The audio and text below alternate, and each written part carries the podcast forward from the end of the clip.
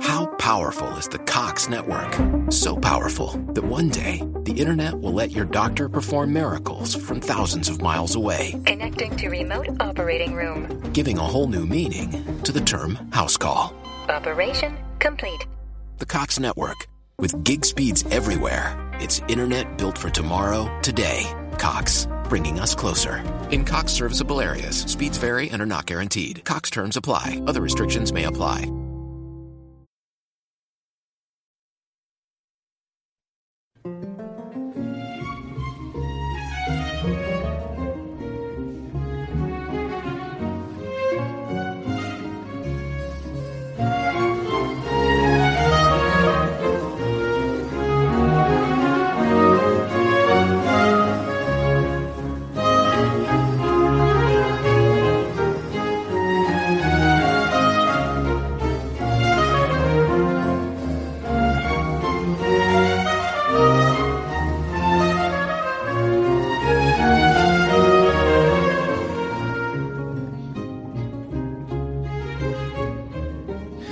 Välkommen till ett nytt germanskt äventyr här på gamla och nya stigar.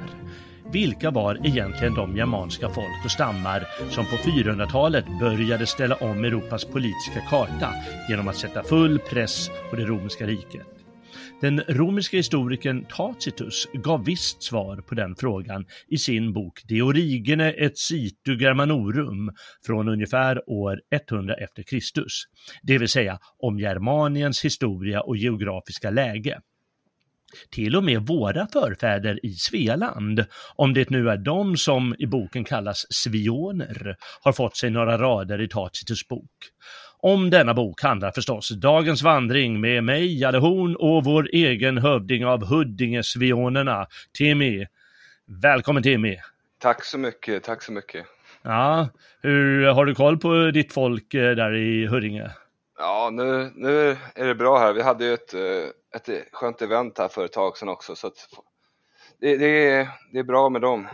Okej, okay, ni hade något ting där eller? Ja, det var, det, det var lite hitrest folk i och för sig också från, eh, från övriga Stockholms län och Stockholmsvionerna. Ja. Men vi höll till i söderort här i Huddinge och hade lite mat och tal och intressanta föreläsningar. Så att... Ja, just det, det var den där berömda Stockholmsträffen. Mm, precis. Ja. Jag var faktiskt i Stockholm då, men jag sket i den. Ja. Ja, ja. Du ser. Nej, jag var tvungen att träffa lite annat folk faktiskt när jag ändå var i, i Stockholm. Det är inte så ofta jag är där. Ja. Så ja, ja, jag såg mig. Jag, jag hade ju träffat flera av er bara några dagar innan ändå. Så. Mm, mm. Uh. Du saknas inte så mycket än då. Jag saknades inte då? Nej, du saknade inte oss så mycket. Inte Aha, tillräckligt mycket nej, för att komma då. Ja, kanske, Vi sågs men... vad var det, helgen innan? Mm. Ja, precis. Då mm. var det också fest. Nåväl. Eh, det är Huddingesvionernas eh, samling där eh, i alla fall. Mm. Om man tycker det är spännande med sådana här germanska folk så ska man ju definitivt lyssna på ditt och mitt avsnitt för några månader sedan om mm. de germanska äventyren under folkvandringstiden. När de, ja, ja, danade om kan man säga Europas karta ganska mycket genom att vandra runt och erövra länder och, och ta över romarriket eh, halvt som halvt och så vidare. Väldigt spännande dubbelavsnitt. Eh, och sen så finns det ett ännu äldre om eh, eh slaget i Teutoburgerskogen. Det ligger på Svegot Plus. Det kan man också lyssna på. Jag kommer inte ihåg vad det hette, men kanske hette om slaget i Teutoburgerskogen eller något sånt. Jag, jag, tror det. Och vi hade mm. dessutom två avsnitt om germanerna tror jag. Ja, precis ja, det var det. Dubbelavsnittet ja. Mm, jag hade mm. två avsnitt. Det, mm. var så många stammar och folk och allt att hålla reda på. Och ändå så tog vi nog bara hälften av dem ändå så att... Mm. Och ska jag passa på att säga också att det vi höll, det, är, det utspelar sig så här cirka 300 år tidigare eh, eller senare rättare sagt, än Tacitus bok. Så det är, alltså det händer väldigt mycket på 300 sidor. Man kan knappt ibland säga att det är riktigt samma folk eh, ibland. Mm ibland går ju sådana stammar in i varandra och ja, omständigheterna var ganska annorlunda då. Mm får man nog säga. Men, eh, men vi ska ta en titt då vad som hände på 100-talet eh, efter Kristus ungefär när han skrev den här boken. Men de här germanerna, de, de hade gjort sig hörda tidigare i eh, romarriket på 100-talet före Kristus. Då var det ju sådana här teutoner och kimbrer, de dundrade ner in i, i Gallien och, och rent in i Italien också, norra Italien. Mm och så vidare. Och vi har Caesars duster i Gallien där han hade eh, ett slag bland annat eh, som han vann mot eh, en germansk stam. Och sen det vi sa, eh, Arminius eh, brutala slag i Teutoburgerskogen när de lurade in eh, en, en stor romersk armé i en fälla och eh, nedgjorde nästan allihopa, 20 000 man kan det ha varit så mycket som. Ja. Uh. Där benen än, ännu vi, kunde ses vitna i skogen efteråt. Ja, precis. Ja, det måste ha varit en hemsk syn för dem som... Det var ju en, romar, en romersk eh, eh, trupp som faktiskt gick dit eh, några år senare. Och eh, jag tror de begravde lite och, och, och gjorde och så, såg hur det såg ut och hade germanium, mm. germanerna hade liksom ja, dekorerat det på sitt eh, särskilda sätt. Eh. Ja. Pålar, lite, gjort lite heliga platser ja. där man kunde fira segern och sådana här saker. Ja. Så att, ja. Mm. Nåja, romarna var inte mycket bättre på det där. De, kunde vara, de var nog ännu grymmare får vi säga i krig. I krig. De dödade ju till och med husdjuren, liksom. De såg ja. allt som rörde sig. Ja. Ja, och hårda. Eh, och även den... mellan sig själva så, så var de ju liksom grymma om vi säger så. Ja.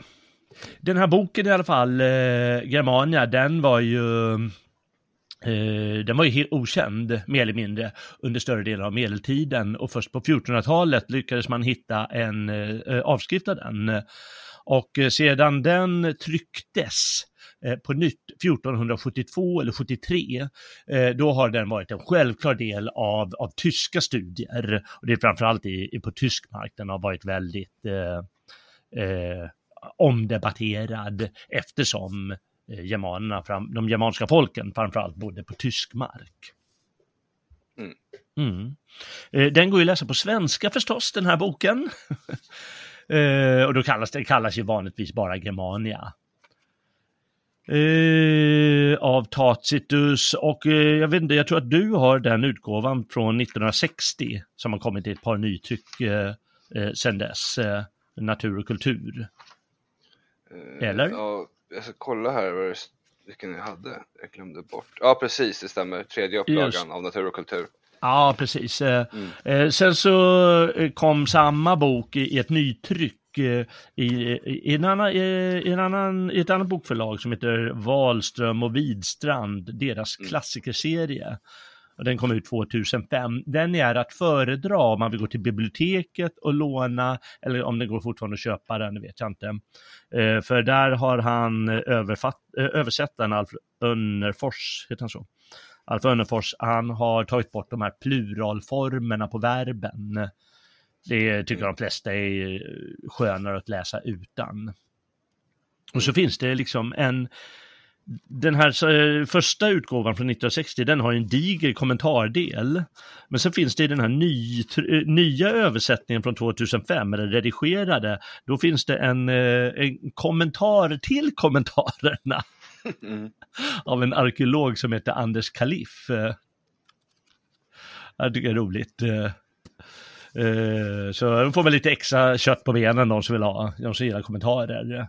Annars ja, finns det vill... även man vill backa upp det med lite vad, vad en arkeolog tänker och, ja, precis. och vad de har hittat. Så. Det är faktiskt väldigt tacknämligt för arkeologin idag har eh, gått över det där överkritiska steget som faktiskt fanns under stora delar av 1900-talet. Eh, nämligen att ja, men vi kan inte, det finns inga belägg för att det verkligen är så här, att det var så som Tacitus skrev.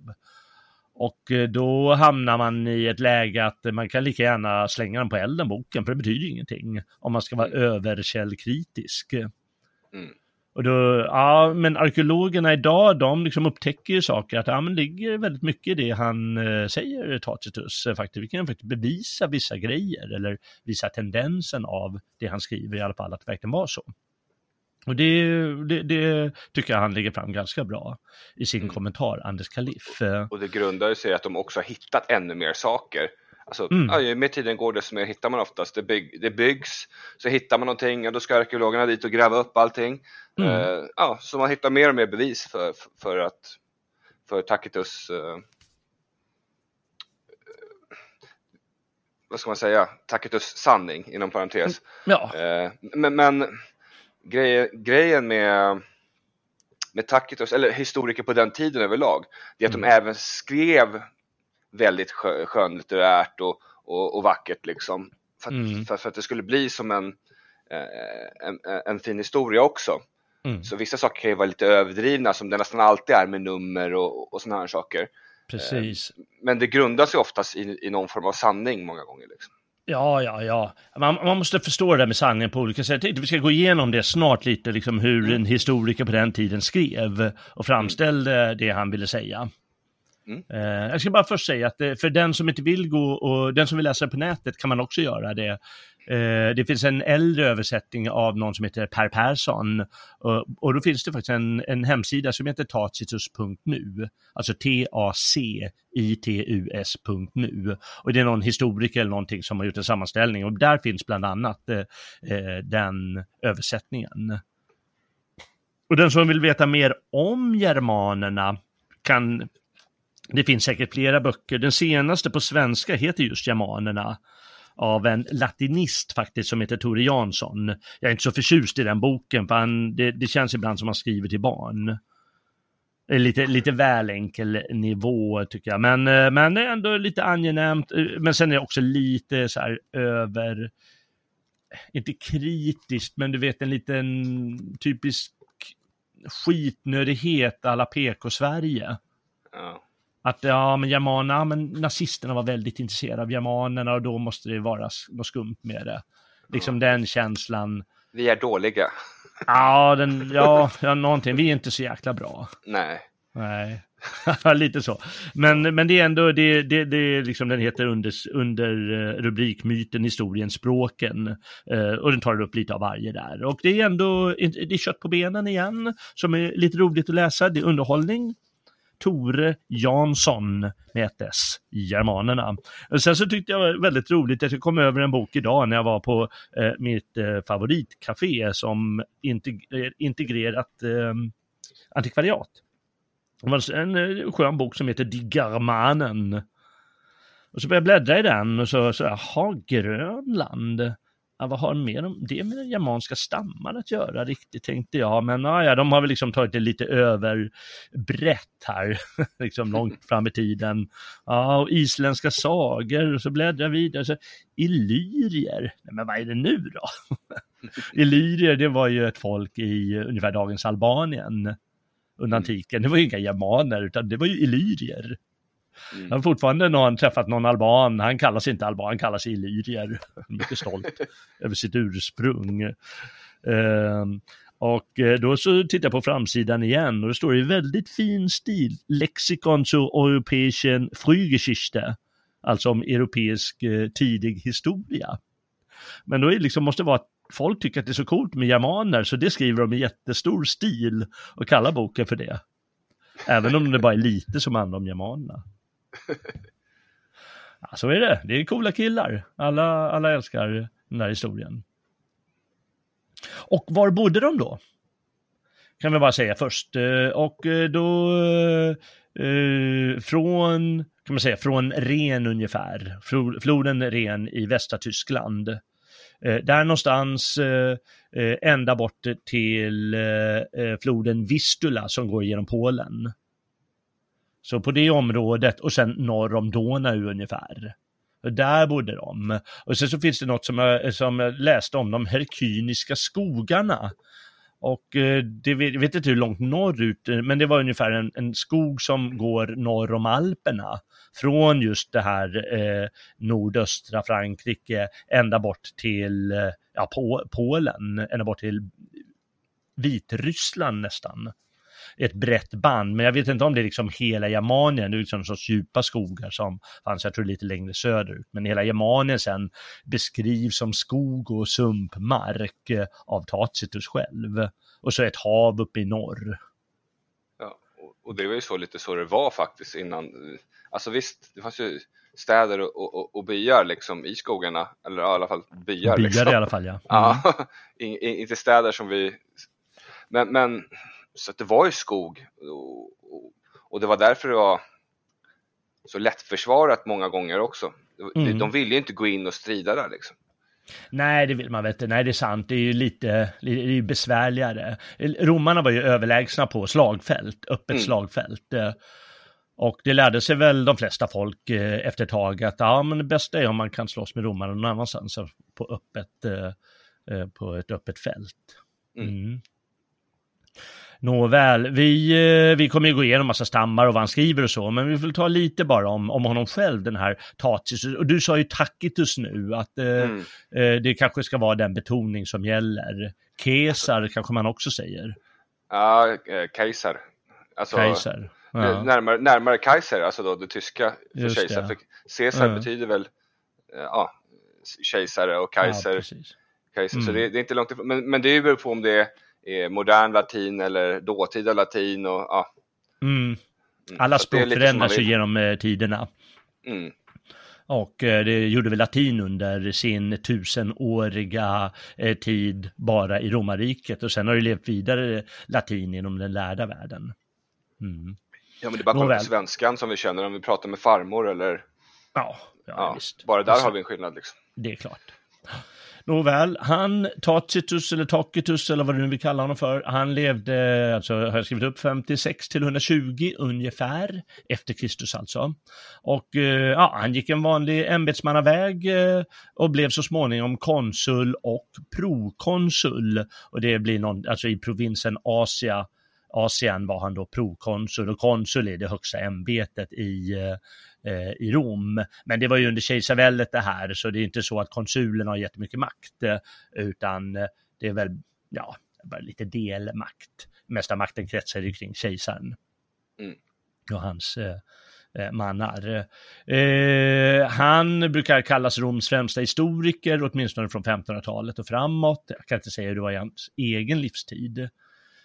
Han var republikvänlig, eh, det vill säga längtade tillbaka till gamla dagar, som alla gör. Men han förstod att eh, kejsardömet är en realitet och att det var nödvändigt och så vidare. Eh, han levde, liksom, en del av hans tidsperiod var under Domitianus som införde ett riktigt, ganska hårt skräckvälde och censur. Men när han väl blev blev avpoliterad, då kunde han börja skriva eh, ordentligt och känna en viss lättnad. Och han skriver i, han, han är, han är, hans främsta böcker är ju, det är inte Germania utan det är ett par andra böcker som kallas historia och eh, annaler kan man säga, om man försvenskar det. Och eh, där, eh, där går han ju ganska hårt åt tydligen åt den eh, liksom, om romerska kejsare och politiken och så, vad som har hänt. Han svartmålar ganska, eh, ganska gärna. Mm, men han tyckte det började bli dekadent liksom? Och... Ja, men inte bara det, utan det är alltså, det är personer som han eh, skriver har fört eh, landet, riket eh, i olyckor på grund av deras eh, liksom usla motiv eller liksom att de inte hade eh, till, bra förmågor att leda riket och så vidare man brukar kalla honom ganska stor psykolog som liksom går in i de här personerna och analyserar hur de har agerat och varför och så vidare. Det var ganska nytt i romersk historia, eh, historieskrivning då. Tidigare hade man liksom slagit brett med ord som fäderneland och medborgare och så, men, men nu gick han in och, och liksom granskade individernas handlingar och vad som kan ha fått dem att göra det. Mm. Han synade dåtidens Dan Eliasson. Ja, han gjorde det, ja precis.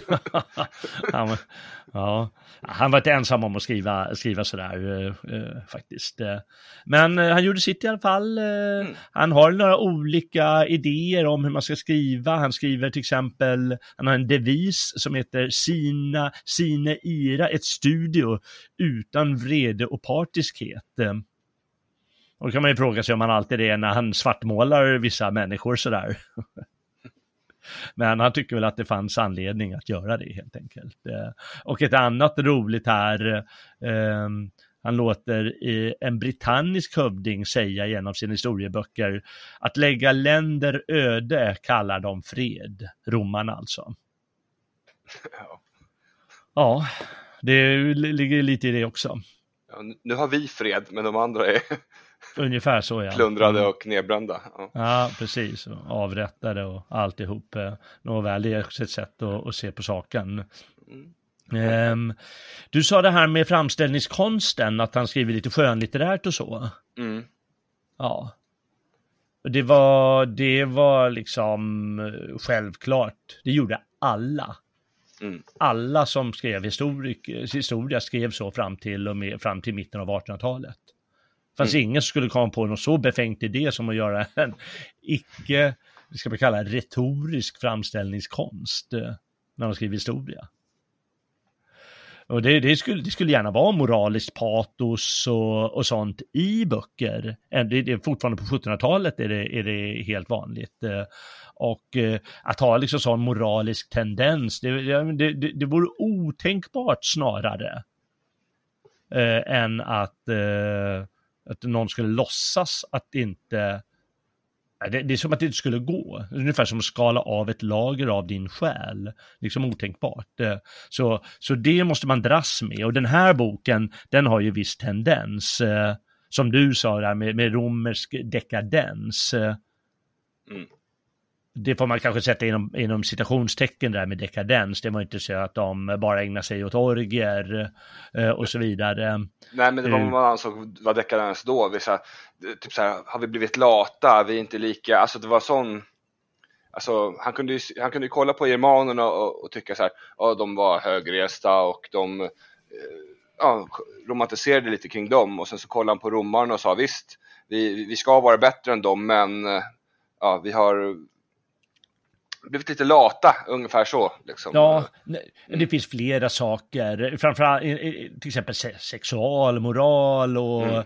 han säger att de är renrasiga, allt medan mm. romarna, och de, de, de, är mycket restriktiva med abort, eh, medan romare aborterar ganska mycket mm. på alla möjliga sätt. Eh, de kunde ju slänga på mm. sophögen, kunde slänga barn liksom i Rom.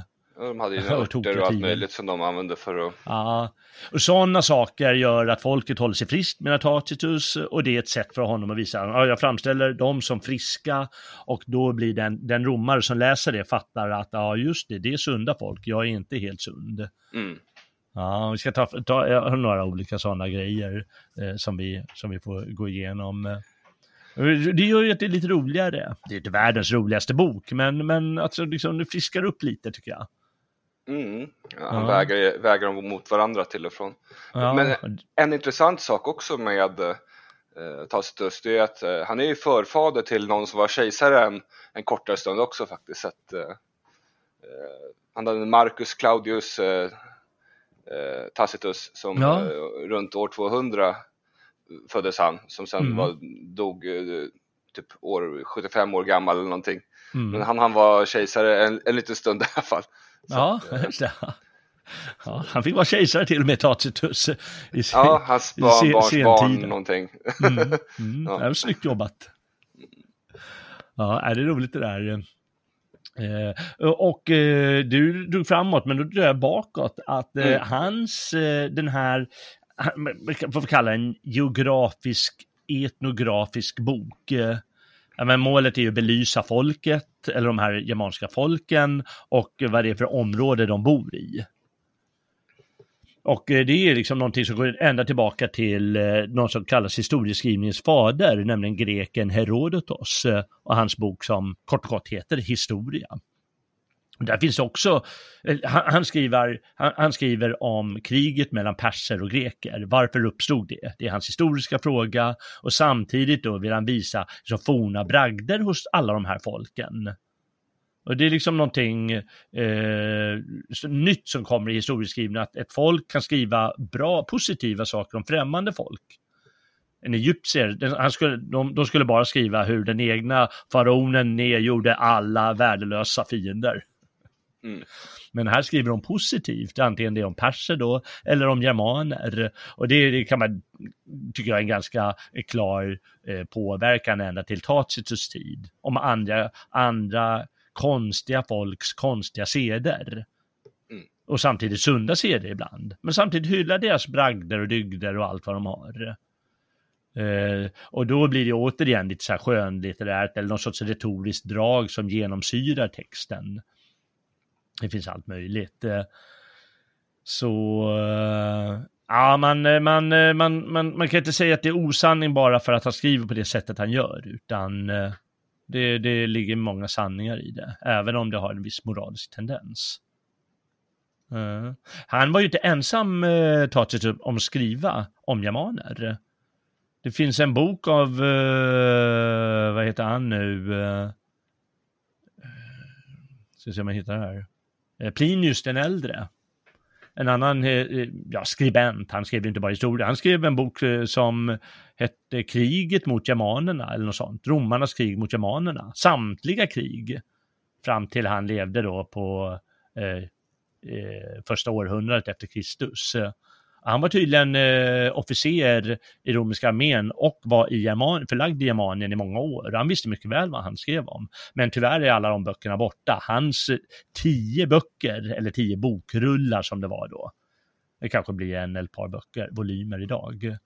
Så det fanns flera böcker om germanerna på den tiden. Men allt det är borta mer eller mindre, eh, förutom lite hos Caesar Eh, utan det vi har kvar det är ju Tacitus bok. Och han använde förstås sådana här källor när han skrev sin egen bok och säkert eh, hörde sig för med andra germaner som fanns i Rom som kunde berätta för honom. Så eh, vad jag tänkte här, det är liksom den här boken, ja men den anses ju så cool, men det är liksom ingen helig urkund, utan i grund och botten är det en av flera böcker eh, som fanns i, i romarriket om germanerna. Mm. Mm. Ja. Han hade ju lite att tillgå som inte finns idag. Ja, precis, han hade ju det, verkligen. Men han måste ju också spekulera lite. Namnet Germaner till exempel spekulerar ju han kring. Mm. Hans spekulation eller förklaring är att ja, men det är namnet på en folkstam. Uh, och det kanske inte är liksom, jag vet inte om det står i boken, men det kanske inte ens är germanerna själva som kallar sig det, utan det är gallerna som kallar det, som har gått in i Gallien och krigat mot dem. Och de kallar sig vid senare tillfälle tungrer och så kallar sig istället alla germaner, alla germanstammar för germaner. Det finns flera förklaringar på det där och det är ingen som har, har fått eh, helt klarhet i vad det skulle, vad det skulle vara. Men troligtvis är det ett eh, främmande land. Ordet Kina till exempel, det är Indiers namn en gång i tiden på Kina. Och det är ganska vanligt det där att ett land får, kommer från främmande folk. Ja, ta, ta Finland då. Ja, Finland va? Suomi. mm, det har du det. Mm. Det finns jättemycket sånt där. Ja. Eh, jaha, innan vi går in ska vi bara se, ska vi eh, se en sak. Han säger det här med, du, du sa det här med eh, dekadensen, mm. eller vad vi ska kalla det för, liksom att de i alla fall är sundare och därmed starkare, eh, germanerna. Eh, det är inte så han önskar, önskar sitt eget rikes undergång eller så, tvärtom, någonstans i boken står det att det bästa vore om alla germanerna, de bara slog ihjäl varandra. Mm. I, I krig med varandra och det, det gör de ju ibland, att de krigar inbördes. Eh, så han vill ju givetvis Roms väl på alla sätt. Eh, mm. Men han vill ju också att de ska fatta att de inte kan uh, vara så här korrupta. Uh. Nej, kritiken framförs ju i välmening. Ja. Precis som vi kanske kritiserar våran stam idag. Ja, precis. Ja, exakt, ja. det är ju samma sak. Det är ju för att vi vill att svenskan inte ska vara korrupt. Mm. Eh, eller, eller vad ska jag kalla för, han är ju korrupt idag. Mm. Svensk, svensk, svenska politiker är korrupta, mediemän är korrupta. Uh, jag, jag, kan inte tänka mig annat än att de får betalt när de skriver illa om Trump och skriver illa om uh, det fria Sverige till exempel. Eller något sånt. de får liksom en 5000 extra i, i fickan antar jag. Antagligen blir det lättare i alla fall att förhandla lönen framöver och sådana saker. Alltså Jaha, direkta belöningar, mm, säkert ibland. men jag kan definitivt tänka mig att det blir lättare för din karriär att hoppa runt vidare, hitta nya, nya ställen och eller mm. ja, vid löneförhandlingen sen efter, men kolla hur många klick det vart här och eh, mm. när jag skrev om den här och ja. Så att, definitivt. Mm. det inbyggt i systemet tror jag mer ja. det är än under bordet-slanten. Precis. Och det är ju bara korruptionen. Sen har vi liksom allting att ja, men svagheten hyllas och man ska vara ömklig, man ska, ska vara trans eller homo mm. och så vidare. Det är ju en ära att vara barnlös kanske och så vidare och så vidare. Mm. Ja, men det är ju fruktansvärd dekadens eh, givetvis som vi också har och som vi mm. kritiserar. Mm. Ja, klart. Jag kan bara dra några sådana här eh, lite sådana här typiskt eh, tendensiösa avsnitt eller liksom inslag som han har eh, genom att visa positiva hos germanerna. Han säger att de är renrasiga då. Eh, sen förvisso på grund av att vilket folk skulle vilja flytta dit. Det är klart de är renrasiga, det är ingen annan bebor där under sådana omständigheter. Han tycker det bara är fruktansvärt sumpmark. Eh, ta till sig själv. Men han säger att de är enkla och rediga liksom, istället för korrupta. Han ska pr prata om liksom, starkt hur skammen hos en krigare kan vara om han är feg och äran när han är tapper. Eh, att härförare, de väljs på grund av mod istället för pengar, som i Rom. Eh, jag skriver mycket om kvinnans starka roll, skulle man, eller positiva roll. Och då kan vara lite tveksamt. Romarna hade en ganska inskränkt kvinnosyn eh, och tyckte bäst att de, de håller sig nog bäst hemma. Men man såg upp till spartanerna till exempel och de var ju, det var ju väl omdebatterat i, i, under hela antiken att spartanernas kvinnor var väldigt eh, självständiga. Och det sågs ibland som något positivt så jag tror nog att han kan ha en positiv syn på eh, germanska kvinnor. Mm. Han säger att eh, under råd, eh, säger snart, jag ska bara ta de här få grejerna här. Vid rådslag, då ska man lyssna till eh, värdigheten hos en talare istället för hans makt. Ja. Han säger att de är monogama. Och eh, liksom ett, eh, hemgiften är inte liksom prål utan det är någon praktisk eh, eh uppgift. Eh, de är kyska, de håller inte på med abort då så mycket som i Rom. Eh, modern ammar, säger han. De har sena giften. Eh, trälar är nästan fria. De känner inte till ocker och räntor. De fördelar jorden rättvist. Eh, Eh, eh, och eh, liksom enkla begravningar, värdiga men enkla begravningar. Så allting inte bara handlar om prål, pengar, gammal makt och så vidare, utan om mer som man ser som sunda saker. Mm. mm. Ja. Jag tänkte komma in på det, det var, nu var inte kristendomen särskilt välspridd här heller om vi säger så. Nej. Eh, men ändå så fanns ju det här med liksom, många brukar tänka att det är en kristen sak det här med monogami, äktenskap och så här, men, men det fanns innan liksom. Eh, att, ja, eh, det, det, det, är klart det gjorde. Ja, det, det har väl alltid funnits monogami i mänsklighetens historia. Sen så är ju jag menar alla människor, inte alla men många människor är lite frivola och, och, och, och tar för sig, både kvinnor och män. Och så har det också varit i alla tider. Och jo, precis jo. som det här med abort, det har också i, funnits, i hela mänsklighetens historia. Det har funnits behov av att göra abort, eh, liksom, föda ett barn till, då kommer vi alla svälta, det går liksom inte att hålla på så. Men vi kan inte vara helt promiskuösa, vi, kan inte, vi är ju ändå djur. Liksom. Mm. Så det där är liksom kunskap som människor alltid har haft, men man kan ju göra det mer eller mindre. Mm. Mm. Och då var de väl lite mer restriktiva, ansåg Tacitus. Jo. Mm. Du, jag ska passa på att säga för den som vill läsa boken och tänker att ah, jag ska läsa en hel bok, vad jobbigt. Men det är bara 30 sidor text eh, eh, egentligen, själva boken, eller själva texten om Germania. Sen bok, böckerna man införskaffar är lite tjockare för att tjocka kommentardelar. Eh, för, för jaha, ja, är det bara 30 sidor då kan jag börja läsa tycker folk. Så, ja, sen säga. så är det ju en del latin, den kanske man inte läser. Mm. Nej, just det. ja, man kan läsa latinska. Uh, just det, den, den där uh, utgåvan du har framför dig tror jag har både latinsk och... Ja, precis. Först är det latin på ena sidan, sen är det svenska på andra sidan. Så jag kan, precis. kan läsa båda samtidigt. Det kan man göra, den som bärskar. Mm. Men, men vad säger han då om, om germanernas eh, utseende först? Det, det måste vi ha, det är det som är ändå roligast. Han, han har ju väl sagt att de är Jo, han säger så här. Själv ansluter jag mig till deras mening som anser att Germaniens folkslag inte har besmittats av några som helst giftermålsförbindelser med främmande folk, utan att de utgör en särartad och oblandad ras som äger likhet blott inom sig själv. Härav kommer det sig också att alla har samma fysiska gestalt, så vitt, detta är möjligt i fråga om en så stor mängd människor. Bistra blå ögon, rödblont hår, kraftigt byggda kroppar, men starka blott när det gäller att anfalla. Gäller det arbete och ansträngningar har de inte samma uthållighet. Endast i ringa mån är de vana att uthärda törst och hetta, men köld och hunger har de vant sig att tåla till följd av klimat och jordmån. Ja. Så, så, så ser en jaman ut. ja, men de, de var ju kraftfulla, de var ju större än, än romarna. Det, det var ju bara så. De var lite mer blåögda och eh, rödblont hår eh, och sådär.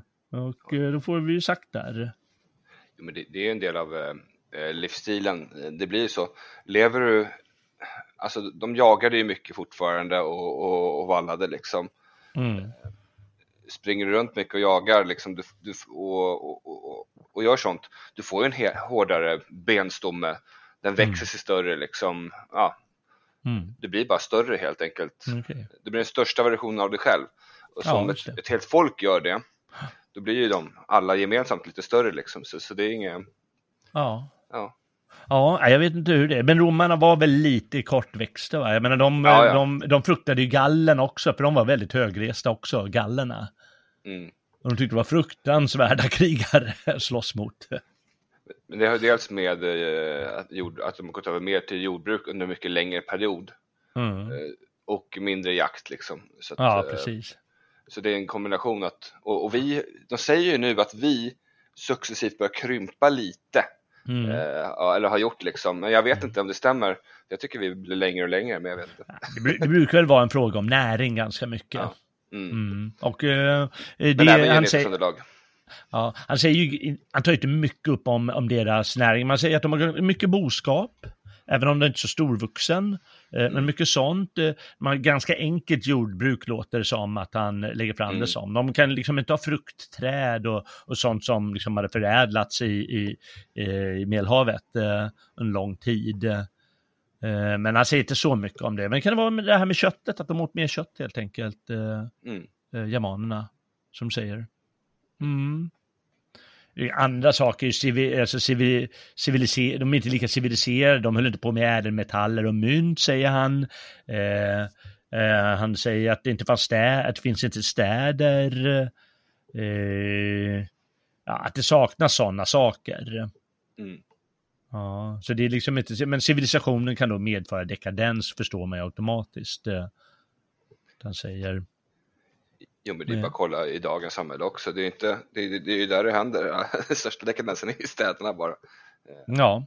Ja. Men även vissa, de mest högkulturella sakerna också, om vi snackar på, med fin kultur kontra den dåliga kulturen. Det händer ju oftast också i, i städerna. Så det är en... Ja, jo, det är sant. Vi ser ju vad som har hänt nu med, nu, det, det är lite intressant det där. Eh, se, se här när, när jag tänker om det här med att det, var, det är en fruktansvärd skam att lämna skölden på slagfältet. Och det, det var ju flera som hade det som den högsta. Saken är den att skölden är väldigt tung. Mm. Eh, och eh, då måste du fly så måste du fly liksom. Det är ju bara så ibland. Mm. För att eh, ja, vi, vi förlorar här.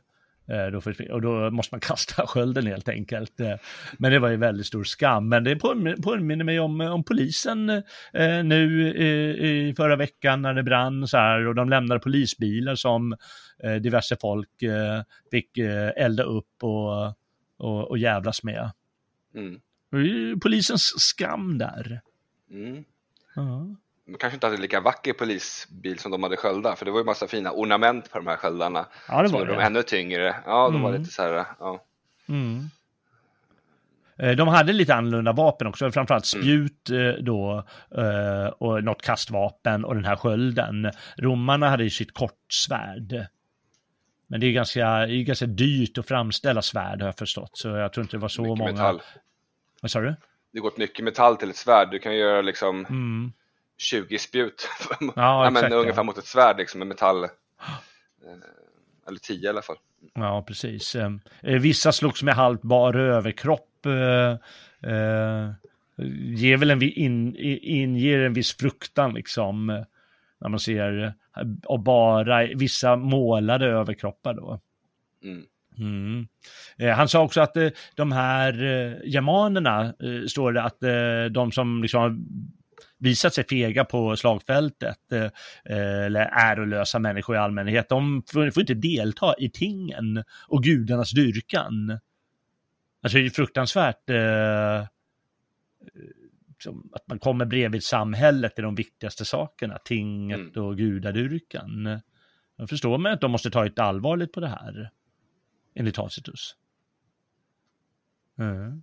Han säger att kungar, de väljs av börd, eh, men härförare av mod, som vi sa tidigare. I Rom var det ju väldigt, eh, det var ju den som kunde betala mm. fram till kejsardömet. Eh, då var ju kejsaren som betalade armén. Han såg till att han hade pengar till det. Eh, men eh, i, i före det, då var det ju härförare som betalade sina soldater helt enkelt. Eh, så var man eh, hade mycket pengar, då kunde man ha det. Men hos, eh, hos germanerna var det modet som avgjorde, menar han.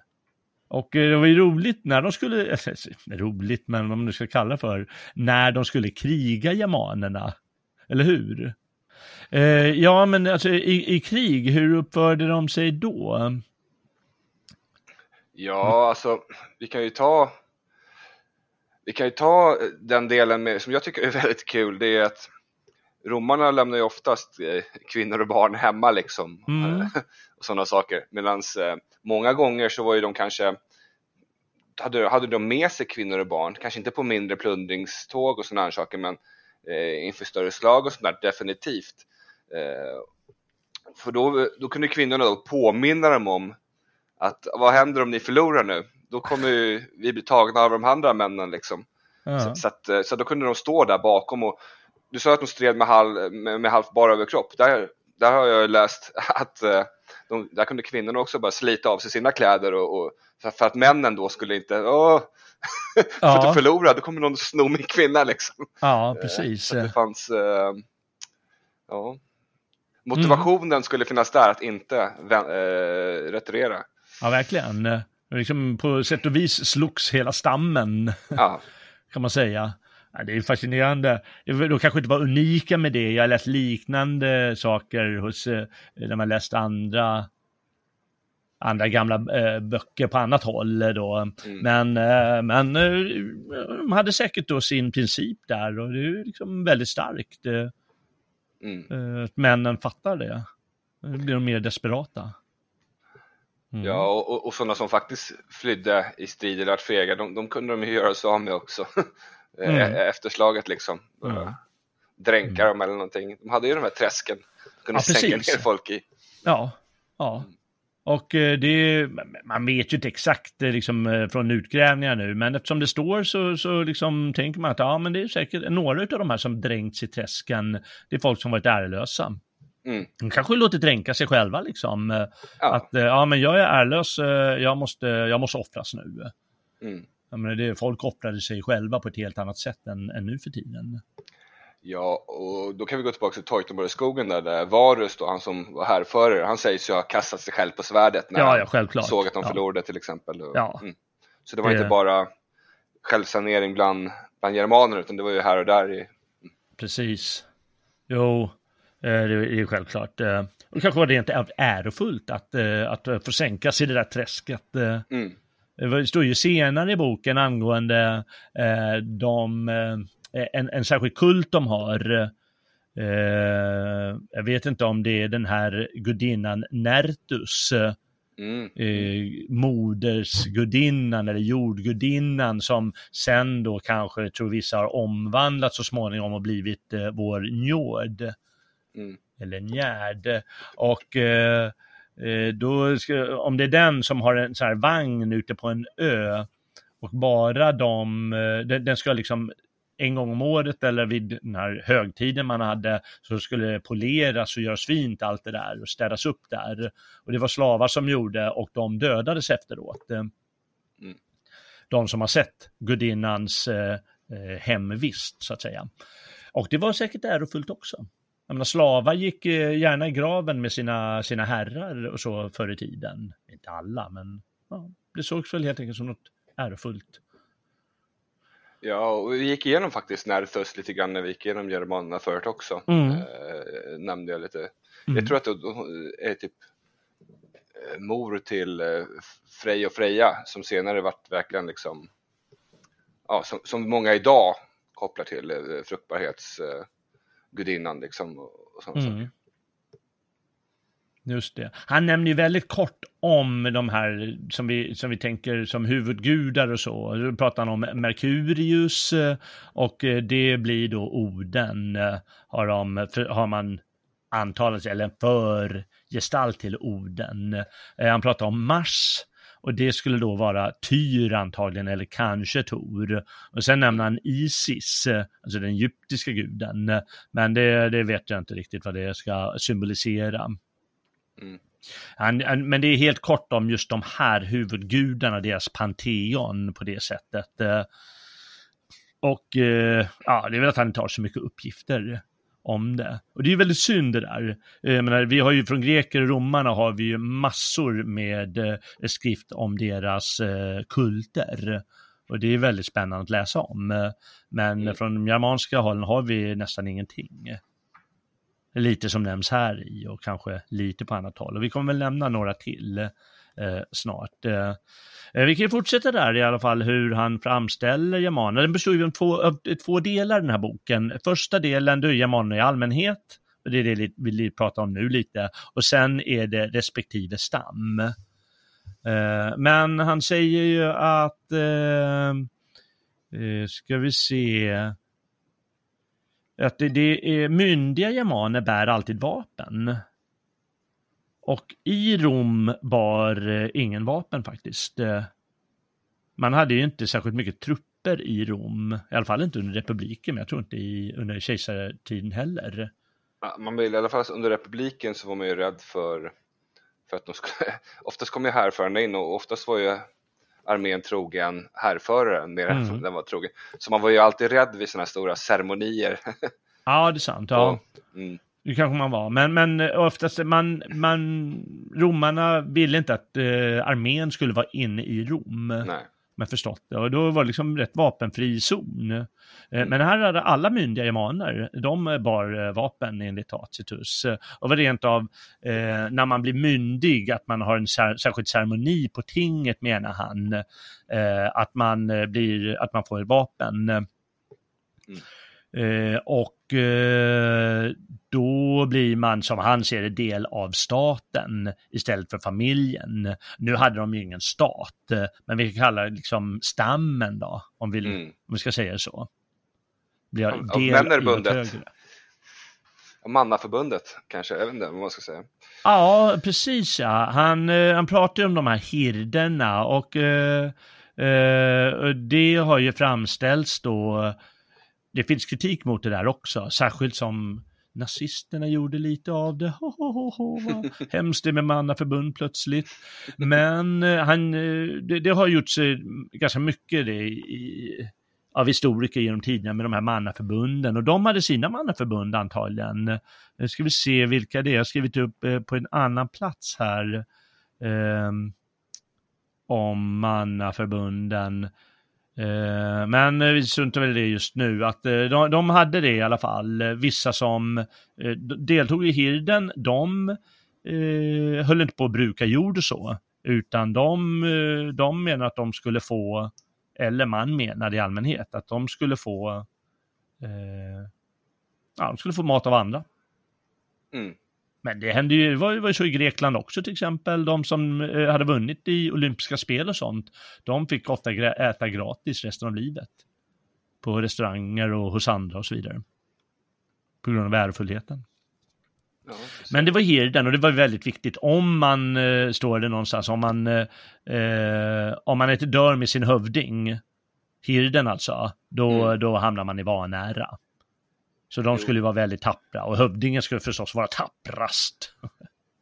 Jo, jo, men alltså hirdens uppgift var ju, även fast de kanske inte hade städer så hade de ändå områden de bodde i. Mm. Så, så, de var ju runt och såg till att det inte var ja, de spanade och, och hade koll på att det inte var inkommande fiender som skulle plundra. För de här germanstammarna plundrade ju av varandra, eh, mm. eh, även, och lika mycket som de plundrade från romerska ställen. Liksom. Ja. Så, så det är klart, om alla bara brukar jorden, mm. ja då kommer de bli överfallna och, och någon kommer ta deras välfärd. Liksom. Ja. Eh, så det måste, man måste ju fördela det på något sätt, eh, arbetsuppgifterna. Ja, verkligen. Man måste ju ha soldater och eh, mm. Det är säkert ganska mycket maktstrider också, att det ligger i en hövdings eh, eh, självbevarelsedrift att ha sin hird. Mm. Och det här ordet hird, det används ju eh, långt under vikingatiden egentligen. Mm. Jag vet inte vad han använde för ord Tacitus för det här, utan det är, vi, det är översättaren som väljer ett ord som vi känner till. Mm. Men det fanns väl något liknande som just den vikingahirden. Ja, det gör han en spännande grej av det som är allra mest tendentiöst och eh, moraliskt tendentiöst. Eh, det är ju givetvis eh, det här med familjebeskrivningen. Och han skriver att de är monogama som sagt, mer monogama än romarna. De känner inte till eh, hemliga brev. ja. Jag vet inte om jag ska tro på det helt och hållet. Det kanske inte var lika mycket smussel som i Rom, men Ja, exakt. Ja. De, de, de, de, kan nog tänka att de smusslade också, va? men ja. i princip menar att de är mer monogama, och de var säkert mer monogama. De lever ju inte i stora städer. Ju, ju, självklart att eh, ju mer folk som samlas, desto mer blir möjligheterna för det där.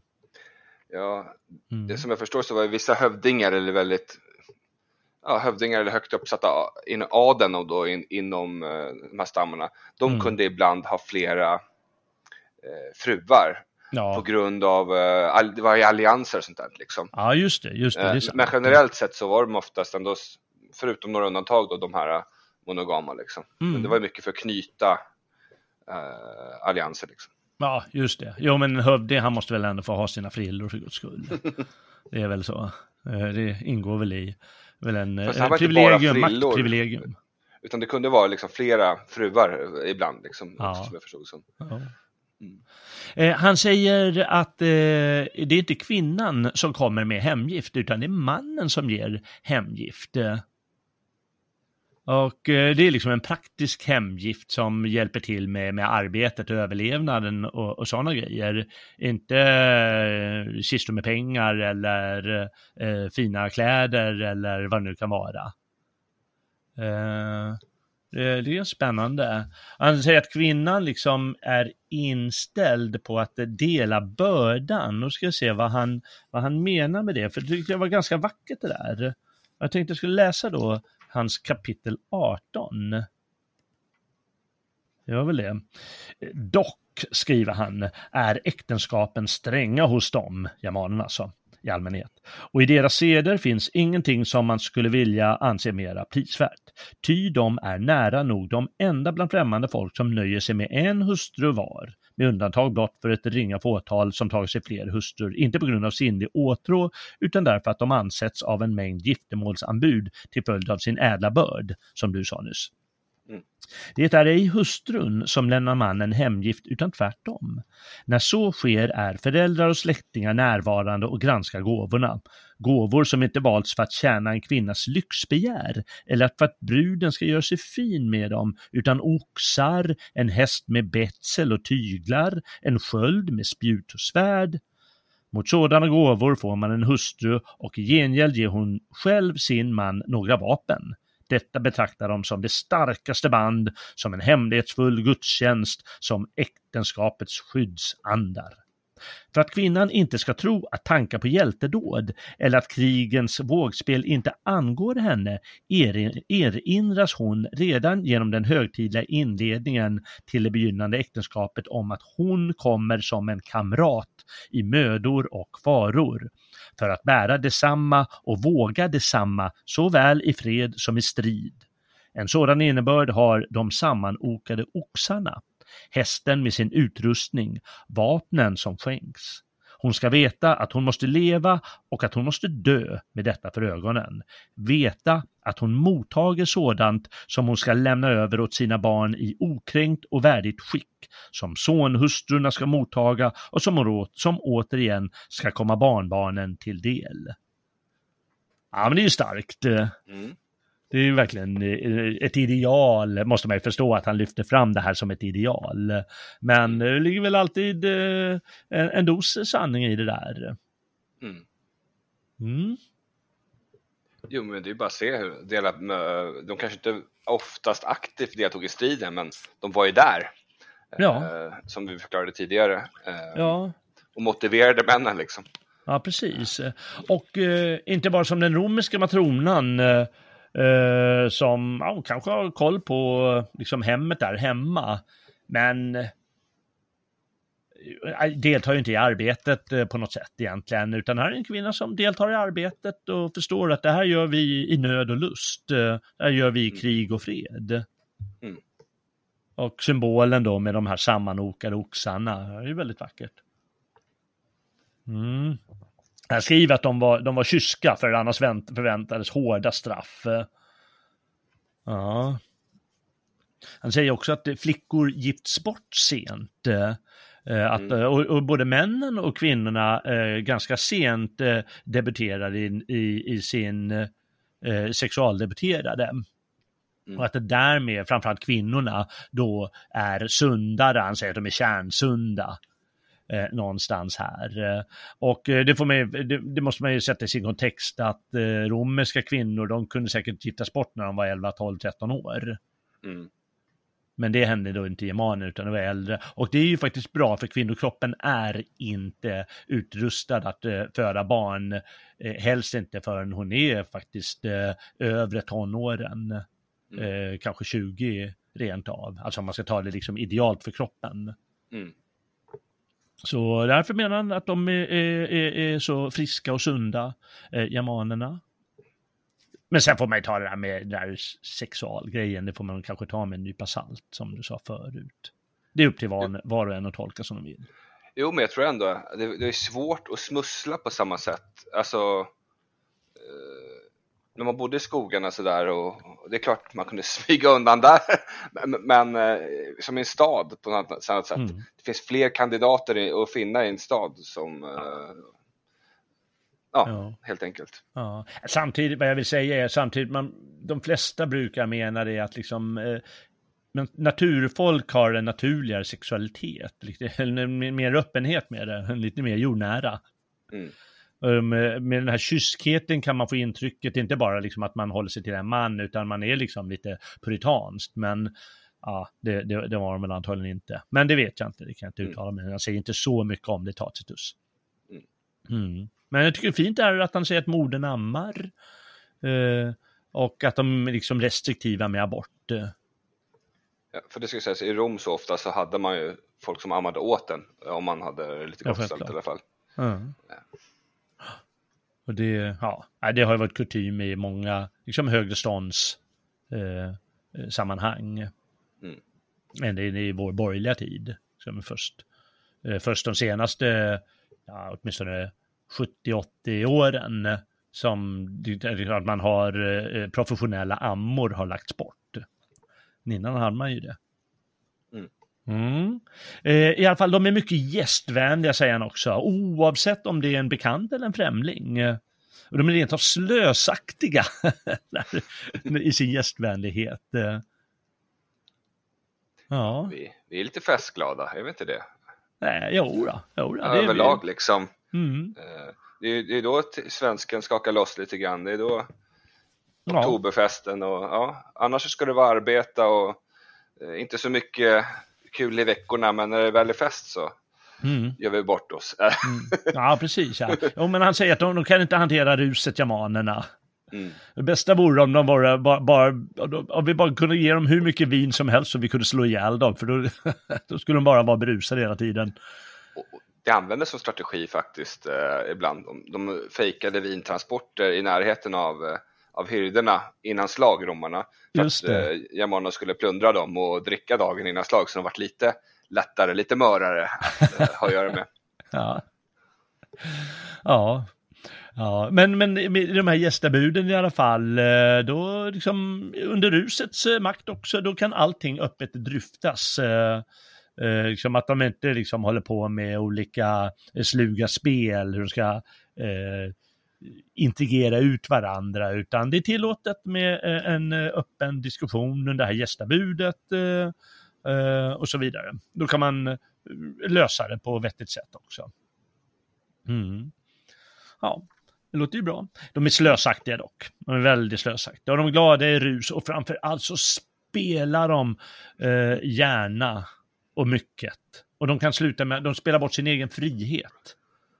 De blir helt besatta av speldjävulen menar han. Och det har man antagligen sett, det var ju väldigt vanligt i, i den romerska armén att eh, på fritiden ägna sig åt spel soldaterna. Och de har kanske sett det hos germaner eh, som var i den romerska armén, hur de spelar bort, spelar bort sig själva helt och hållet. Ja, får man bli slav.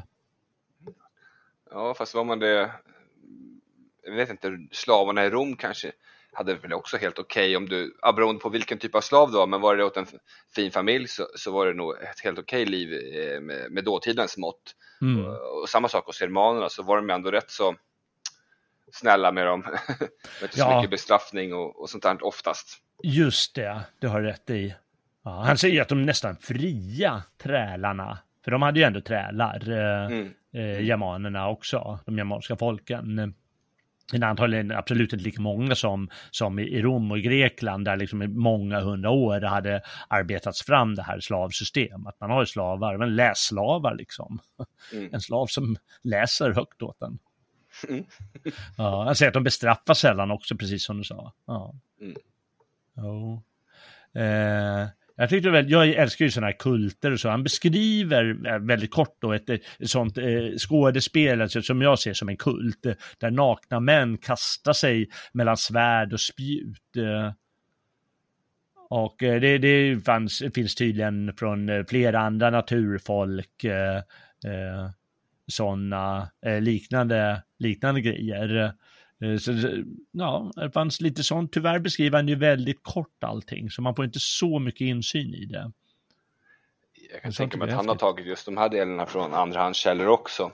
Mm. Eh, så, så, att det blir liksom ja, ord till ord till ord och sen så får man göra det bästa av det liksom. Ja. ja. Eh, när det gäller de här, eh, vi sa förut att de har liksom eh, ganska enkla begravningar. Och då kan vi bara tänka oss, eh, vi bara tar kejsarna, deras eh, mausoleer och, och, allt möjligt som de kunde ha. Mm. Sånt eller eh, liksom någon monument som uppförs efter den. Utan de hade ganska enkla begravningar. Eh, och då tycker jag han skriver vackert här. Jämmer och tårar bortlägger de snart, men sent sorgen och vemodet. En heder är för kvinnorna att sörja, för männen att minnas. Mm. Det är nästan att han fångar den här kärnfullheten som i germansk eh, vers. Ja, ja, verkligen. Och jämför då, du sa ju att romarna hade rätt spektakulära grejer, men tänk dig då egyptierna. ja, just det. Ja. Men de var ju besatta liksom. av begravningar också, egyptierna. Ja. ja. men som du säger, verkligen. Ja. Ja, vilka utav de här eh, stammarna tycker du är coolast då, som man beskriver? Mm. Alltså, jag tycker ju ett coolt namn är ju eh, langobarderna bara för att du är långskäggare. Liksom. Det, ja, jag tycker det. om namnet där. Liksom. Just det, ja, det är eh, Sen goterna är väl de som jag har läst mest om faktiskt, tror ja. jag. Så jag skulle säga att jag är mest, det är svårt där, det, det går lite fram och tillbaks, men äh, goter, sveber, ja, Svioner är ju också kul. Ja, självklart. Mm. Men där mm. skulle jag vilja säga mina... Mm. Ja, okej. Okay, ja. Mina, mina, eh, min favorit är ju de som jag tror att han har, han har skrivit fel i dem. Det står narister, men jag tror att det ska stå nazister. ja. Ja, de, de måste vara coola, de där nazisterna. ja. Vandaler är kul också. Vad heter de? Vandalerna, alltså det är ju ja, just det, ja. namn. Det, det, lever ju än, själva ordet. Just det, ja. ja. Nämner han Vandalerna i boken? Jag vet inte om han skriver han har, Jag vet att det, det har, han har skrivit om dem definitivt. Okay, ja, Men jag minns inte om han har skrivit om dem i Germania. Nej. Jag har nämligen inte skrivit upp, jag har skrivit upp några roliga grejer som står mm. om några, men han nämner väldigt många folk eh, och antagligen det är bara en bråkdel av de som fanns. Eh, mm. Eh, så han nämner till exempel bataverna, att de är tapprast av germanerna. Jaha, oj då. Det, det, det, var ett folk som levde uppe i Nordsjökusten. Där. han, här är jäkligt häftigt tycker jag, om chatterna. Mm. Eh, de, de levde någonstans i Niedersachsen i dagens Tyskland och de hade hårdast kroppar nämligen. Och eh, särskilda, de var liksom väldigt krigiska och hade sina mannaförbund. Och de säger, till strid ser man andra stammar tåga, chatterna till krig. Mm. Och eh, ska vi se, han skriver också häftigt här. Jag tycker att det är värt att läsa. Och nu är vi alltså inne på del två, där han går igenom de eh, diverse stammarna. Jag ska läsa lite kort här, för jag tycker det är roligt. Eh, men om det om mannaförbunden här, ja precis. Det finns ett bruk som iakttas också av andra germanska folk. Visserligen sällan och som följd av vars och ens personliga dristighet, men som hos chatterna blivit allmän sed. Att låta hår och skägg växa så snart man blivit fullvuxen och inte befria sig från denna ansiktsskepnad som man högtidligen lovat bära och förpantat åt tapperheten förrän man slagit ihjäl en fiende. Lutade över blod och byte skär de håret från pannan och förklarar att de först nu betalat priset för sin födelse och gjort sig förtjänta av fosterland och föräldrar. De fega och de stridsodugliga fortsätter att vara lika ovårdade som förut. Mm. Ja. Hårda grabbar. Ja, hårda grabbar. Ja, precis. Uh, oh. Ja, det är det. Chaukerna å andra sidan, ett annat folk som levde inte så långt därifrån, de krigar och rövar eh, inte mycket. Till skillnad från chattarna. De, de räknar sig som väldigt rättrådiga istället. Det är deras huvuddygd. Uh. Och vad tillhör Arminius för stam? Uh, Var det keruskerna då kanske? Ja, det var keruskerna ja. Och Arminius det var då alltså den germanska hövding som ledde eh, olika germanska stammar i det här slaget i Teutoburgerskogen. Då de ja, slaktade. var med där också, för det var i, i deras land som de var då. Här ja, precis, det ligger där ja. ja. Men, eh, men eh, han visste ju om det där, han har skrivit om det också, eh, Tacitus. Eh, eh, om den slakten. Eh, men han säger att cheruskerna har blivit lata och dumma sedan den tiden. ja, Jaha, så är de. Vi kan ju ta lite om Arminius då när vi ändå är där liksom. Mm. Eh, hur han kom till, till att uh, vara, den, vara den han var och, och, leda det han gjorde. Han mm. vart ju, det var ju väldigt vanligt då att man när man slöt fred mellan Rom och, och, och någon germanstam och sådär, så bytte man ju ut hövdingens son då mot under garanti för att de skulle hålla sin allians. Så han mm. växte till stor del upp i, i, i Rom, eller i alla fall i, i romerska provinser. Och där han fick ju lära sig då romersk stridskonst och sådana saker. Så han hade ju en del kunskap när han eh, åter, återvände till, till Germania, så att säga. Eh, och han heter ju egentligen inte Arminius, det är ju hans romerska namn så att säga. Mm. Luther, han säger, han har hittat på det här att han hette Herman. Ja, men det, det är ingen som vet vad han heter. Nej, nej, det är inget. Men, ja. det är väl det som är likt Arminius Erman, jag vet inte, kanske. Ja, ja vem vet. Uh, ja, nej men det är sant, det är sant det där. Uh, mm, ja, men tydligen har de blivit lata och dumma. De mm. sveberna, de har sin säregenhet att de har håret i knut tydligen. Mm. Eh, chatterna, de, eh, de lät det växa och sådär, men de eh, gör lite snyggt, sveberna. Och det är liksom en större grupp, säger han också, av flera mm. stammar, mm. sveberna. Mm. Flera av de här är, är, är stamgrupper. Precis. Och, och, vissa av dem kan vara en enskild grupp i sig självt också. Så att, mm. Ja. Mm. Mm. Jag ska vänta med att läsa om kimbrerna. Kimbrerna var ett av de här folken som drog ner och då skriver han ju liksom hur de, eh, Tacitus. Eh, eh, hur, hur de, jag, får, jag läser en liten grej här, för jag tyckte det var eh, ganska viktigt hur han framställer eh, det här. Kimbrerna drog ju ner på då ungefär 100 före Kristus, lite tidigare, och eh, slogs med eh, bland annat romare då när de kom dit ner. Och det var först när eh, eh, Marius blev general, han visade sig vara militärt geni, han kunde slå dem. Mm. Och Eh, då skriver han liksom om liksom de här tappra germanerna som kommer och bara klår den ena romerska armén efter den andra. Eh, och så skriver han eh, Varken samniter eller kartager, varken spanjorer eller galler, nej inte ens parterna, det vill säga eh, persiskt folk, har gjort sig oftare påminda eh, än germanerna alltså. Vildaren Arsakes envåldsmakt är germanernas frihet. Och Arsakes var, eh, Arsakes var en av de här eh, partiska, eh, härska, partiska härskarna i parteriket i dagens Persien.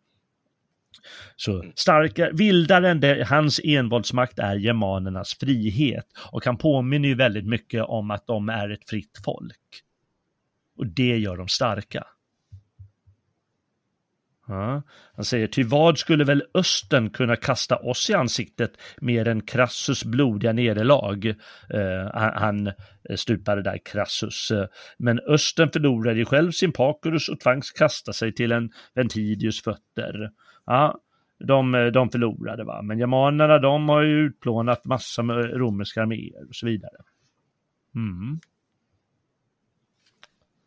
Ja, friheten gör oss starka. Mm. Ja. Eh, semnonerna, de tror jag tillhör de här sveberna. Jag tror de hade en gemensam dykplats och sådana här saker. Ja, precis. Jo, det var många folk, de hade en helig skog, ja precis. Mm. Och det var många liksom eh, förvanter av olika folk och förvant folk eh, som samlades i den här heliga skogen för att eh, ägna sig åt någon kult, eh, bland annat med människooffer tydligen. Mm. Mm. Så vet jag inte, nu inte, har inte jag grävt ut det, men man vet inte säkert hur mycket det var, hur mycket sånt här pågick. Det var samma, samma sak under vikingatiden, hur mycket mm. man egentligen offrade människor och, och hur många gånger, om, man, om det skedde och hur stor omfattning samt hur frivilligt det var eller inte. Mm. Alltså, ja, man vill ju ge, många antar att man vill ge gudarna ett bra offer och då skulle det vara ett frivilligt offer och gärna en hyggligt bra, man vill inte ge en skurk till gudarna. Nej, liksom. just det. Nej. Ja, så, så, man vet inte riktigt, det där är så jävla oklart hur eh, omfattning och allting var liksom. Ja. Man får, man, man får se det lite som i mytens skimmer. Mm. Det får man göra. Men det är också starkt, det ligger mycket sanning i det. Mm. Mm. Eh, och när vi talar om sådana kulter så är tydligen uppe i eh, eh, norra Niedersachsen eller kanske, eller snarare Schleswig-Holstein, där bodde angler och avioner och flera andra folk eh, som just dyrkade mm. den här Nertus. Och hon hade då sin eh, heliga vagn som, som vi sa eh, den här modergudinnan i en lund på en ö i oceanen, säger han. Och då får man väl kanske tänka att det antingen är då någonstans i Nordsjön eller om det är Östersjön eller om det är Själland eller vad det nu kan vara. Mm. Ja. Och då tycker jag han eh, skriver det så vackert att eh, det är väl värt att läsa. Ehm. Ja, det tycker jag. Och det går ju att komma över Germania väldigt billigt om du typ går in på bokbörsen eller någonting. Ja. Eh, där kan du få begagnad liksom. Mm. Bra, ja. billig slant. Verkligen, verkligen. Åtminstone den här utgåvan som du, som du har, den ser mm. man ju ofta på antikvariat ja. och alltihop. Ja. Um, ska se här, kapitel där. Då säger han så här, på en ö i oceanen finns en obesmittad lund och i denna en helgad vagn som täcks av ett kläde. Denna vagn har endast en präst tillåtelse att vidröra.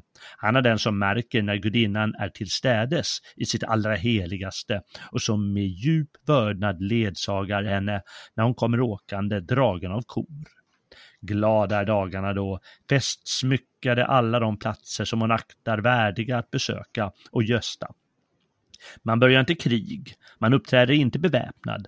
Allt järnverktyg hålls in undanlåst. Fred och ro känner man och älskar man då. Men blott då till dess att samma präst återför gudinnan till helgedomen när hon blivit mätt på samvaro med dödliga. Vagnen, klädet och, om man vill tro på det, själva gudo... gudomen tvättas därpå i en sjö som ligger i hemlig avskildhet. Uppdraget utförs av trälar, vilka samma sjö strax därpå drar ner i sitt djup. Detta har skapat en hemlighetsfull fruktan och en from ovisshet om det väsens natur som blott de till döden vigda får skåda. Ja, det fanns ju faktiskt eh, alltså hos greker och romare också eh, många kulter som alla inte fick eh, tillgång till. Mm. Till exempel eh, män hade inte tillgång till eh, flera kvinnokulter. Och det finns många roliga historier där de klär ut sig till kvinnor. ja, och ska, för att få titta på de där spännande kulterna. Naja. Um, ehm, en annan kult leds av en präst i kvinnoskrud, skriver han. Ja. Och eh, bland samma, ett liknande folk, eh, i det här fallet harierna, de har vilda kriger med målade kroppar då. Och det är återigen någonting jag känner igen från, jag höll, höll ett avsnitt om mannaförbund bland annat eh, med, med Magnus. Eh, som pratar om en sån, blir som en spök här. De här när de går med målade kroppar. Mm. Ja, jag kan fatta det också. Ja. Ja. Det gäller att skrämma så gott det går. Just det, ja.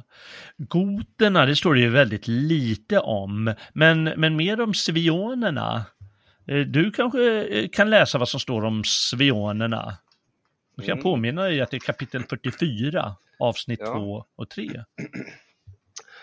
På andra sidan om Lugiernas land bor goterna, som styrs av konungar. Redan här en aning stramare än övriga germanska stammar men ännu inte så stramt att deras frihet är äventyrad. Därefter möter Ruger och Lemovier i oceanens omedelbara grannskap. Utmärkande för alla dessa folk är runda sköldar, korta svärd samt lydnad för konungarna. Svionernas samhälle följer nu. De ligger ute i själva oceanen. Förutom i män och i vapen har de sin styrka i flottor Skeppens form avviker från det vanliga i det hänseendet att en spetsig stäv åt båda hållen bildar en framstam som, som, som alltid är klar för landning. Segel förade icke, ej heller anbringade åror i en rad vid sidorna. Årorna är att lösa, så som brukligt är på vissa floder och det går att fly flytta dem från den ena sidan till den andra efter lägets krav. Hos dem hållas även rikedom i anseende, därför är det blott en som härskar och här utan några andra som helst inskränkningar. Hans rätt att kräva lydnad är ovillkorlig. Vapnen bäras icke allmänt och ständigt som hos övriga germaner utan hålls inlåsta under bevakning, som för övrigt skötes av en träl. Förklaringen härtill är att är den att oceanen hindrar plötsliga fientliga anfall och vidare att beväpnade män som går i sysslolösa lätt slår över i självsvåld. Det ligger förvisso också i konungens intresse att inte sätta vare sig ädling eller friboren, nej, inte ens en frigiven träl, som uppsyningsman över vapnen. Så att, eh, mm. Det var deras inställning till vapen. Det skiljer de sig från eh, resterande germaner. Ja. Nu ska vi ha klart för oss att han skriver om de här spionerna, det är ungefär århundra efter Kristus, mm. om det nu är då svenskarna eller svearna. Mm. Och eh, hur det var liksom 800 år senare under vikingatid så får man tänka att förhållanden är någorlunda annorlunda. Mm. Men det är väldigt, eh, ja, men det så här, målar upp eh, hur, hur, hur just de har det tycker jag är fascinerande. Mm. Det, det, mm. det, står ju i alla sådana antologier när det ska beskrivas eh, svenska folk. Eh, att eh, Tacitus, han, han, beskrev i alla fall det här med svionerna på den tiden. Mm. Ja, håller du med? Är ni så där i Huddingeväldet? Ja, alltså tyvärr tänkte jag säga. Nej, men eh, Sverige av idag är väl inte så vapentätt bland svenskarna förutom jägare och sånt där då, eh, eller eh, sådana som håller på och skjuter på skytteklubbar.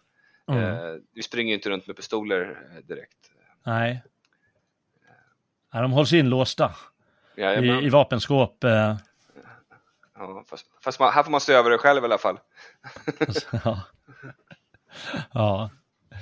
Eh, sen, sen fortsätter han i alla fall, de som, ligger, som bor ännu längre bort, eh, eh där, där ishav råder, där midnattssol finns och, och där rent av solguden hörs dyka upp ur djupen. Eh, Eh, när han stiger upp om dagarna. Bärnstenssamlare och vissa av dem har kvinnliga härskare. Och, och då, liksom, då säger han att eh, det visar att de har sjunkit lägre än slavar. det är ytterst primitiva folk som knappt vet hur man, de kan inte bruka jorden eller någonting. Och då nämner han eh, bland annat estier och vissa tror att då menar han ester.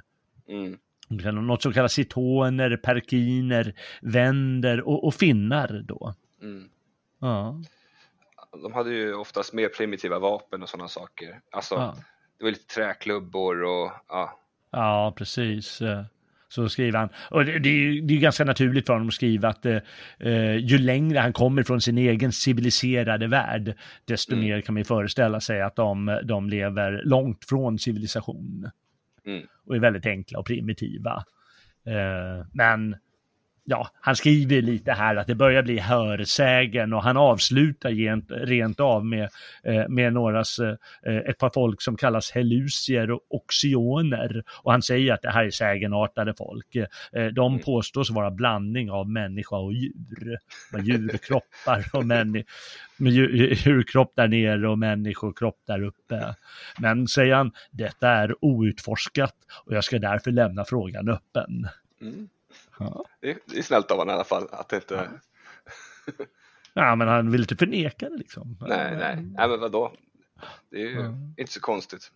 Mm. Mm. Uh, ja, det är ju en ganska kort bok som sagt. Uh, det är liksom inte spännande för det är liksom inte något uh, det är inte spännande på det sättet att det är en historieskrivning som beskriver ett historiskt skeende.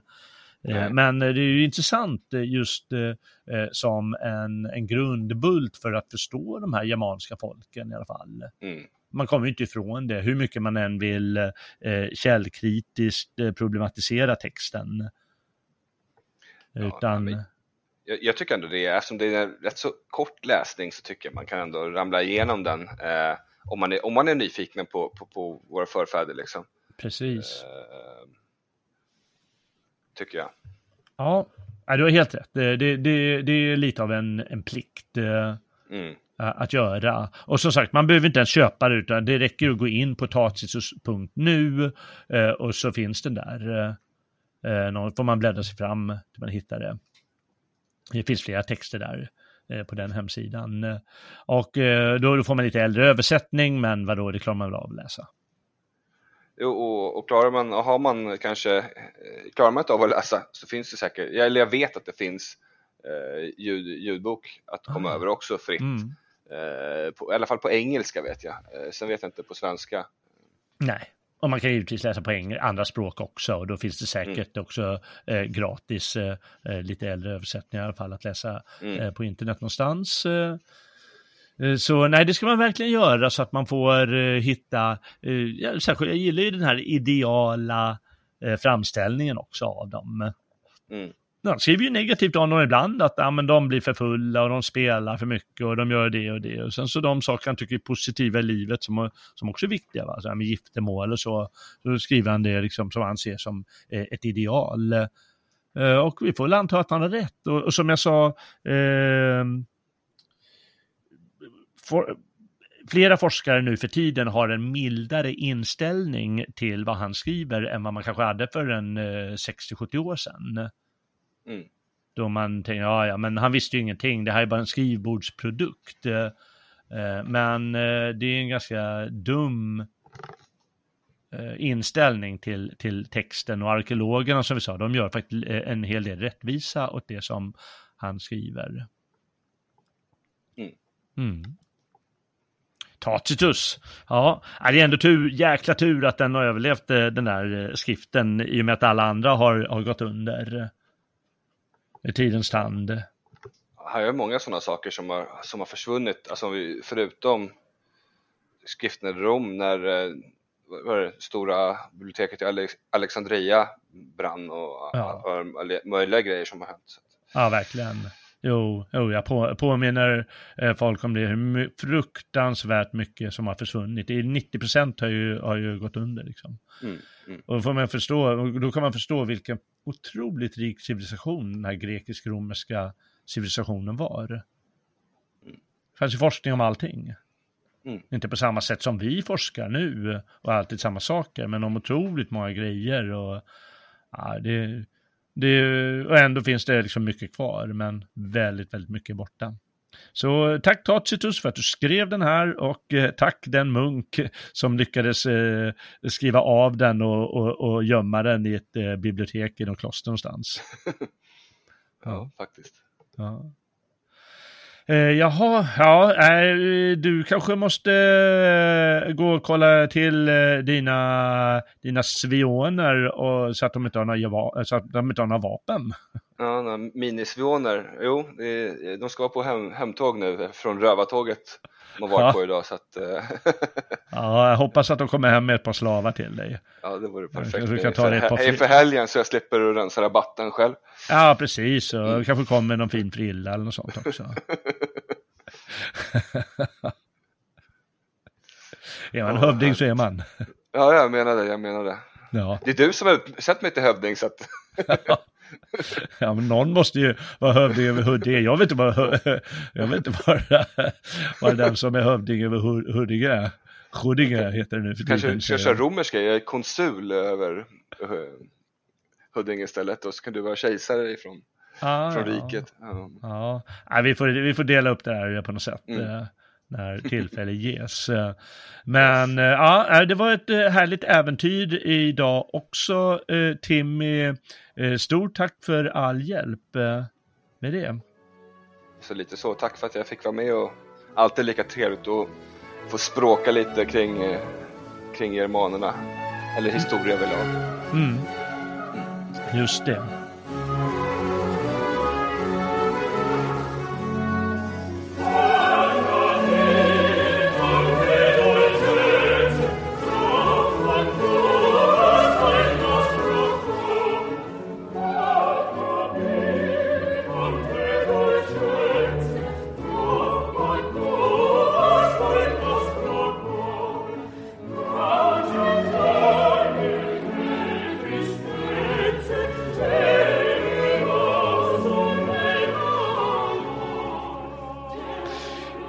Också eh, du, eh, för att du har vandrat med på gamla och nya stigar, du som lyssnar, här bland forntida germaner idag.